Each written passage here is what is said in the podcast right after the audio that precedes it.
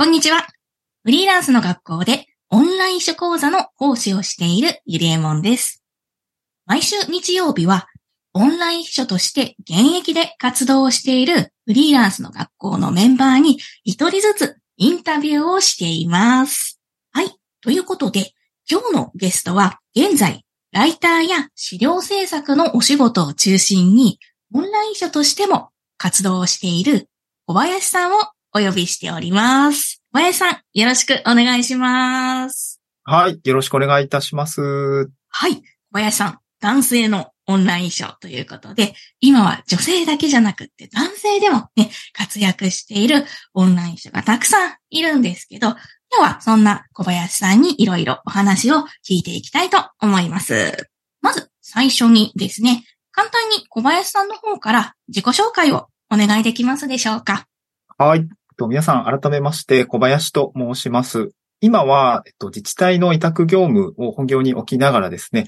ライターですとか、資料制作代行ですね、こういったお仕事をして、オンライン秘書の、などの PC でできるお仕事も一緒にやっているという感じです。具体的にはですね、記事の制作ですとか、ライティングの講師ですね、あとはセミナースライドですとか、パワーポイントのお仕事の方を中心に今はしております。よろしくお願いします。はい、よろしくお願いします。で、フリーランスとして働いてるんですよね。はい、そうですね。もともとは、東京の方の、西新宿の高層ビル群の、夜景、そうですね。残業も多くしてたので、夜景を作る側の人間でした。夜景を作る側、すごいですね。めちゃくちゃ都会の中心で働いてたんですね。はい、うん。今は、子供が生まれたことをきっかけにしてですね、兵庫県の方に妻の実家があるんですけども、こちらの方に移住しまして、島があるんですけど、淡路島という島があるんですけども、そちらで淡路島、うん、はい、個人事業主をしているというような感じでございます。はい、ありがとうございます。都会の方で多分いろいろ消耗しながら働いてたと思うんですけど、ね、今はね、淡路島。玉ねぎがね、有名なところですよね。そうですね。はい、うんうん。そちらに移住してフリーランスとして働いているということで、じゃあ、在宅で、仕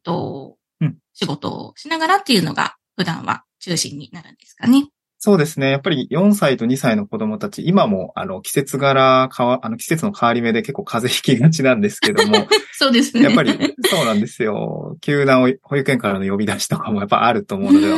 親御さんはそういう気持ちわかるのかなと思うんですけど、子育てと両立できるような働き方をちょっと今も模索しながらオンライン秘書に挑戦しているというような感じでございます。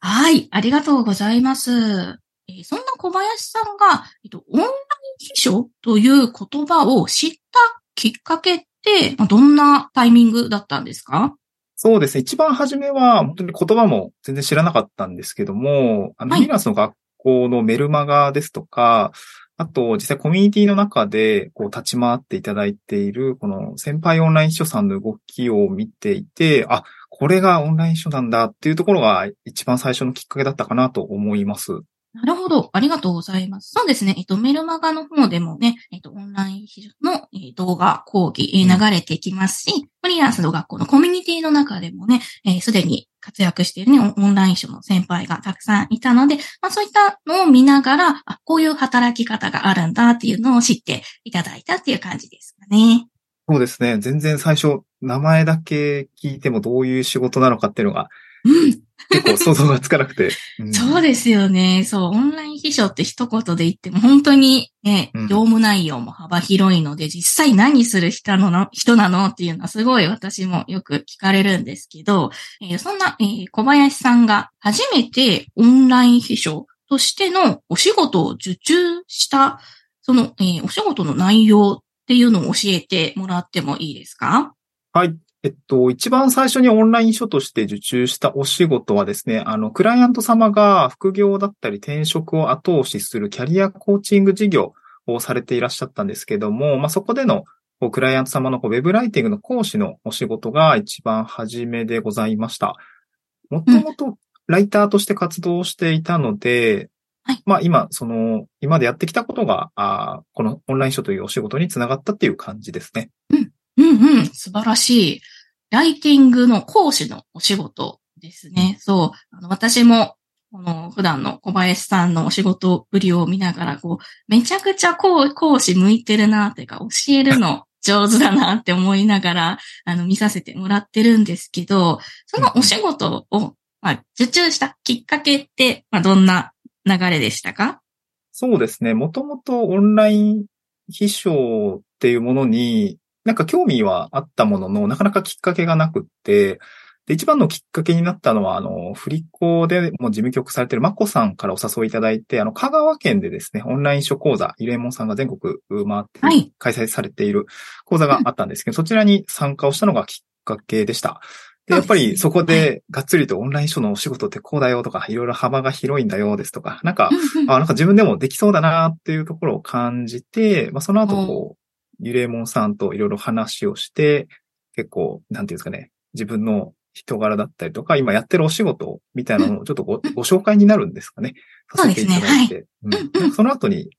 ゆれもんさんがぜひっていう形でオファーがあったというような感じでございました。そうなんです。実はね、私の方からもしよかったら、こういうお仕事があるんですけど、どうですかっていうふうにお声掛けさせていただいたんですけど、やっぱりその、セミナーの後に、一緒に打ち上げとかでもね、小林さんと直接お話しさせていただいて、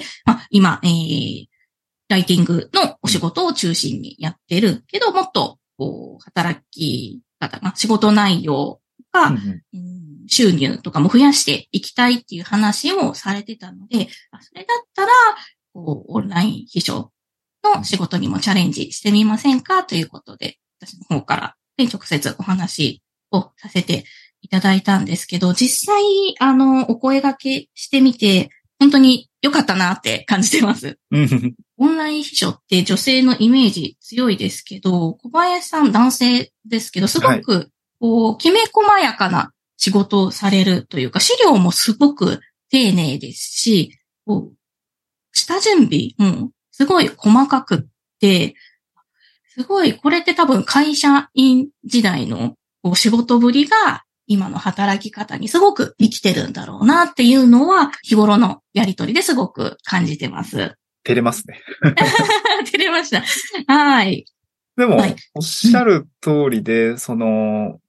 初お話いただいたときに結構ライティングの講師の仕事と、あとプラスアルファでこう、ライティングのセミナーの開催の企画もお話いただいたんですけど、やっぱりその企画自体も、まだまだこれからということだったので、そこでこう、会社員時代に、僕エンジニアだったので、要件定義と呼ばれる、どのようなお仕事を、どういう仕事にしていくのかみたいな、クライアント様の要望をなんかこう、要件に起こすっていうところがすごく生きたなっていう瞬間でしたし、その後も新しいセミナーの企画ってやっぱオペレーション回していかないといけないと思うので、継続的に。そこで、エンジニアも結構マニュアルを作ったりもするんですけど、システムの使い方ですとか、業務の進め方みたいなマニュアル作りがあるんですけど、こういったところも、すごく評価いただいたのが、すごく良かったなっていうふうに、感じた瞬間でもあったかなと思います。ありがとうございます。そうですね。もともとエンジニアのね、お仕事をされていたというのもあって、要件定義ね、めちゃくちゃ細かいというか、ね、オンライン秘書のクライアントである経営者さんからの指示ってすごくざっくりしてて、なんとなくこういうのやりたいって、あんまり具体的なところまで決まってない状態で投げられること多いんですけど、それを小林さん一から企画していただいて、こういう条件でこういうお客さんをターゲットにこんなセミナーの内容をやりましょうという叩き台をめちゃくちゃ細かく作ってもらって、それが本当にね、助かりましたね。いや、なんか、すごく役に立てていただくような評価のコメントとか、すごくめちゃ嬉しくて、なんか、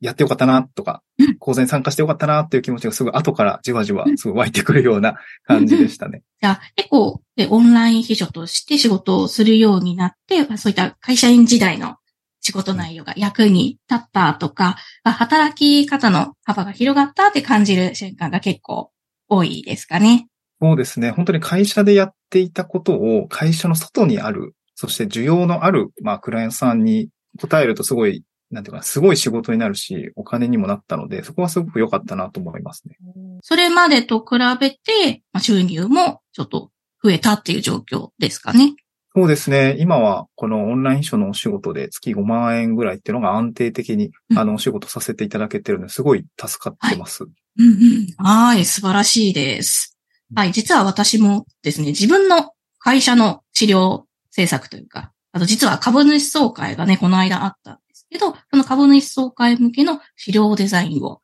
小林さんにお願いしたら、めちゃくちゃクオリティの高い資料が上がってきて、いや、さすがだなというふうに思いました。その説はありがとうございます。はい。こちらこそありがとうございます。おかげさまでも、株主総会の大成功で。はい。これからもね、いろいろ。で、コミュニティの中でも、そういった治療政策のスキルを活かしながらね、今、すごく活躍されているので、はい。これからも、小林さんのね、スキルがいろんなところで活かされていく。とても楽しみです。頑張ります。はい。では、小林さんがですね、まあ今、いろいろとね、ライティング、資料制作、オンライン秘書と挑戦されているところだと思うんですけど、まあ今後ですね、目指す理想の働き方というか、まあこんな働き方を実現していきたいなって思い描いているビジョンとかあれば教えていただけますでしょうか。はい。そうですね。やっぱり僕も子供がいて子育てしたりとか、でもとはいえ自分のキャリアを頑張って両立させたいって方結構多いのかなと思うので、なんかそういった働き方とライフスタイルとかこういい感じで両立できるような働き方を目指したいなと思いますし、やっぱり男性特にこのオンライン秘書っておすすめかなと思っていて、やっぱり会社で根詰めてお仕事頑張るのもそれはそれですごく大事なんですけど、やっぱり身近なまあ、妻ですとか、まあ、子供たちとの時間っていうものをなんか大事にできたりとか、あとやっぱ最近本当に思うのは子供の体調不良がめちゃくちゃ多いので、あそこで、なんか自分が臨機応変に働ける働き方の方がやっぱりいいかなと思って、これを継続できるように頑張っていきたいなと思ってます。はい。ありがとうございます。男性にもおすすめのオンライン秘書ということで、今日のね、小林さんのエピソードがぜひ、世の中のくすぶっている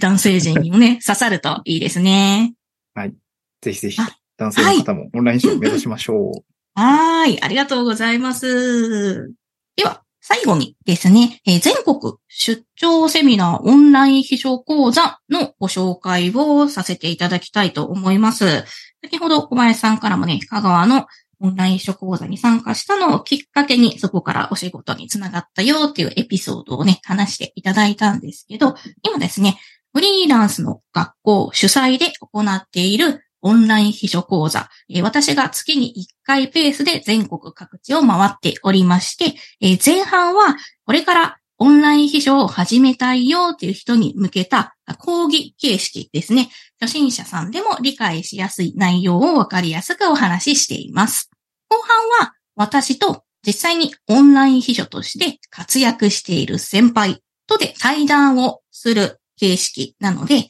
セミナー会場で実際に現地参加していただくと、私だったり先輩秘書さんにその場で質問ができちゃいます。なので、直接話を聞いてみたいとか質問したいっていう人は、ぜひぜひ会場の方で現地参加していただけると嬉しいです。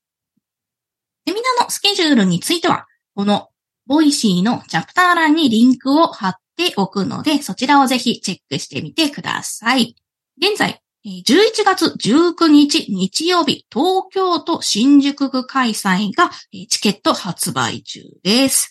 行きたいよって人は、ぜひチケットページから購入をポチッとお願いします。はい。